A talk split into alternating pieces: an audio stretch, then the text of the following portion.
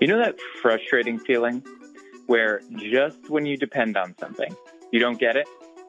Yeah, I'm looking at you, 60 40 portfolio. Here's what matters.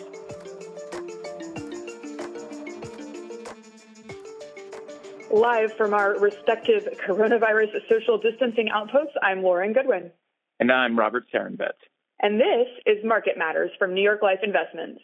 In this podcast, we, the strategists at New York Life Investments, will share insights from the multi asset solutions team. What we think matters as we manage investment solutions. That includes Mainstay's Income Builder Fund, as well as individual solutions for our partners. By sharing perspectives and engaging with you, our listeners, we can all become better investors. Welcome, everybody. It's the week of April 13th, 2020, and today I am excited to say that we get to talk about something other than coronavirus. Well, sort of. Yeah, I mean, it's, it's tough to escape it. Yes, uh, we will be looking at the 60 40 portfolio today, how it's performed during all of this coronavirus related volatility, and what it might look like going forward. The 60 40 portfolio or the balanced portfolio is a staple of long term strategic investment portfolios. It includes 60% equities and 40% investment grade bonds, and lots of investors use it. Yeah. The key idea here is that the stock allocation allows your portfolio to grow, outpacing inflation. And the bonds provide a diversification hedge. Right. So when stocks go down, bond should go up. And when stocks trend higher, bonds should continue to pay income. And this has led to some pretty positive investor outcomes over time. The portfolio has delivered about 90% of the return of the stock market, with about half of the risk of having a stock market only investment portfolio. Like if you just had 100% of your funds in the S&P 500. Yeah, and that's that's pretty remarkable if you think about it. Most of the reward with half of the risk. It's also seen much lower drawdowns than if you had only stock market investments. So that's an important aspect of any portfolio because it can help bolster investor confidence and help them stay in the game even when times get tough and times are tough right now. Times are certainly tough. And so far strictly following that balanced approach hasn't been great. Oh no, how bad? Well, Q1 2020, the portfolio was down uh, more than 10%. And that was the worst quarter going back to 1988. Right. And you're talking about just a, a, a you know, hypothetical 60-40 portfolio, right? And, and that makes sense that it would be down because Q1 was pretty bad all along, right? Equities were down 20% for the quarter. Uh, yes. Thank you for clarifying that was a balanced portfolio of just an index, which you, you can't invest in those. You have to invest in funds. But the balanced portfolio held up relatively well than the equity market uh, did with, with about half of the drawdown. But what's more concerning than the sharper than normal equity correction was that the diversification benefit, what you were talking about earlier, has been less good. That correlation, which is the measure of how two assets move together has been less negative than it normally is. So when stocks go down, who knows what bonds are going to do? Well, that makes sense though, right? Because the last several years have seen the components of a traditional 60 40 portfolio change. So, for example, with bond yields at all time lows and interest rates in the broader economy being effectively zero, there's not a whole lot of space for uh, to, to, buffer equity drawdown. So if you think about uh, bonds, uh, bond prices uh, go up as yields go down. Like bond prices can't go up a, ho- a whole lot more, right? That's why uh, experts are saying you need to have a broader investment approach and think about long-term sustainable investment growth in a different way. Yes, the experts have pointed out this interest rate dynamic being really important for a lot of reasons. And what you're pointing out is that the diversification benefits look less pronounced, which is exactly right. Over the last year and a half, bonds and equities have been more correlated, and sometimes they've even moved similar to one and one another. Um, than they ha- and and that's that's a, a very big difference than what we have experienced as investors over the last three to four decades, where equities would fall and yields would tank by like 15 to 20 basis points, or, or bonds would go up in price.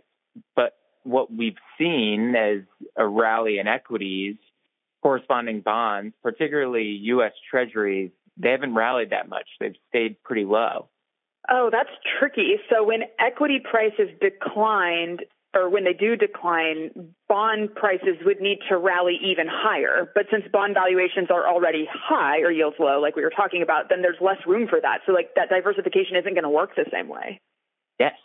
And looking at a portfolio on a weekly or monthly basis, the traditional asset mix will get less help over time from bonds when the times get tough. Barring, you know, a move in into negative yields like we have in Europe, which uh, is a conversation for another time and could create a whole other set of issues. But bonds aren't aren't completely losing their role as a cushion against equity losses, but they just won't benefit in the same way that they used to. So investors might have to get more creative.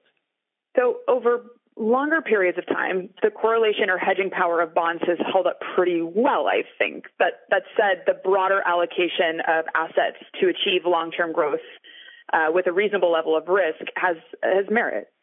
Exactly. And we've recently done some research that showed real historical promise of adding non-traditional fixed income assets to a portfolio. If funded mostly from the equity sleeve, these fixed income assets like high yield helps provide a diversified source of return for a portfolio. So other financial tools other than just investments strictly may become increasingly important for an investor to help meet their long-term goals. Oh, that's interesting. I think that's a that's a really important point about the fact that there are more tools than just investments to help investors meet long-term goals. So I assume you're talking about insurance products, for example, or maybe other structured solutions. But if we right. to the investment portfolio itself, it's also important to remember that it requires rebalancing from time to time. I mean, just because it's a good long term tool doesn't mean you can set it and forget it. And I think um, there are times when we talk to clients or investors that they think, oh, you know, 60 40, like it's, it just sits there. But if equity prices move up a bunch, then your portfolio would have changed. Right. That's an awesome point, especially given what we were talking about with bonds earlier, where the prices of bonds haven't moved, been moving as much. After a significant decline in equities, and a slight increase in the price of bonds, your portfolio is going to be very out of balance. For example, if someone started this year, started 2020 with a 60 40 stock bond allocation, by the end of the quarter, that person actually only had 53% of their money invested in stocks and 46% of their money invested by in bonds just due to the change in price.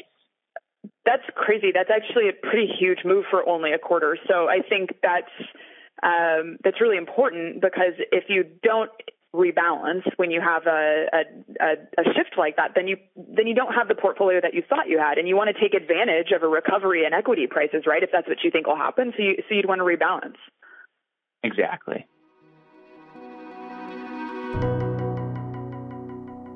Okay, that was fun. But these days, everything has to come back to COVID. When things are uncertain, as they are now, investors must stick to a roadmap, a set of rules, or a playbook to navigate uncertainty.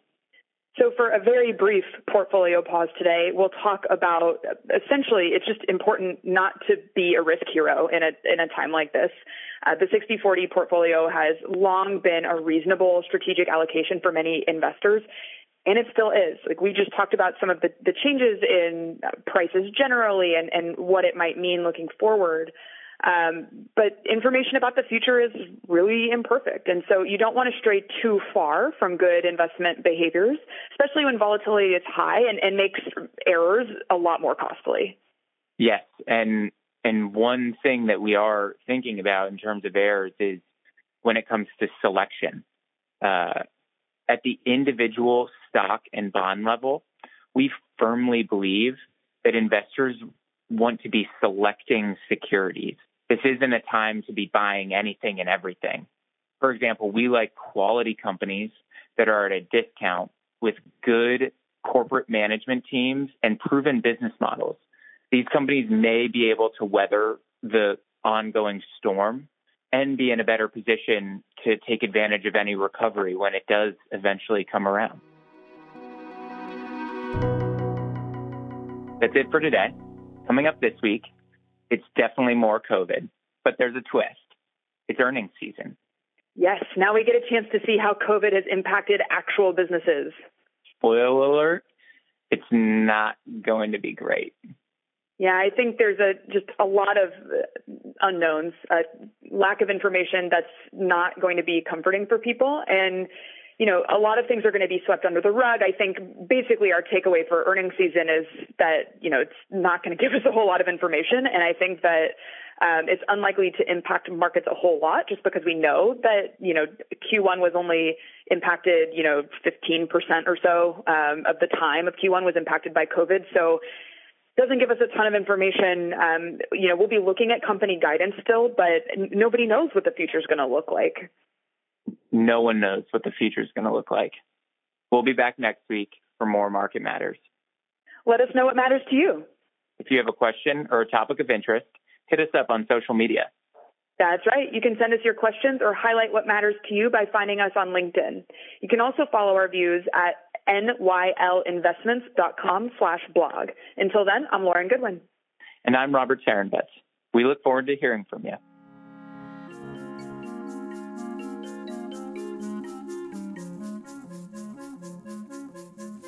Our podcast is produced by Milo Benamont, and our music was composed by the fabulous Zach Young. I will now read our disclosures from compliance. For more information about mainstay funds, call 1 800 624 6782 for a prospectus or summary prospectus. Investors are asked to consider the investment objectives, risks, and charges and expenses of the investment carefully before investing. The prospectus or summary prospectus contains this and other information about the investment company. Please read the prospectus or summary prospectus carefully before investing. There's no assurance that the investment objectives will be met. Past performance is no guarantee of future results, which will vary. All investments are subject to market risk and will fluctuate in value. This material represents an assessment of the market environment as of a specific date. It is subject to change and is not intended to be a forecast of future events or a guarantee of future results. This information should not be relied upon by the reader as research or investment advice regarding the funds or any issuer or security in particular. The strategies discussed are strictly for illustrative and educational purposes and are not a recommendation, offer, or solicitation to buy or sell any securities or to adopt any investment strategy. There is no guarantee that any strategies discussed will be effective. This material contains general information only and does not take into account an individual's financial circumstances. This information should not be relied upon as a primary basis for an investment decision. Rather, an assessment should be made as to whether the information is appropriate in individual circumstances, and consideration should be given to talking to a financial advisor before making an investment decision. New York Life Investments is a service mark and name under which New York Life Investment Management LLC does business. New York Life Investments is an indirect subsidiary of New York Life Insurance Company, New York, New York 10010, and provides investment advisory services and products. New York Life Distributors LLC is located at 30 Hudson Street, Jersey City, New Jersey 07302. New York Life Distributors LLC is a member of FINRA SIPC.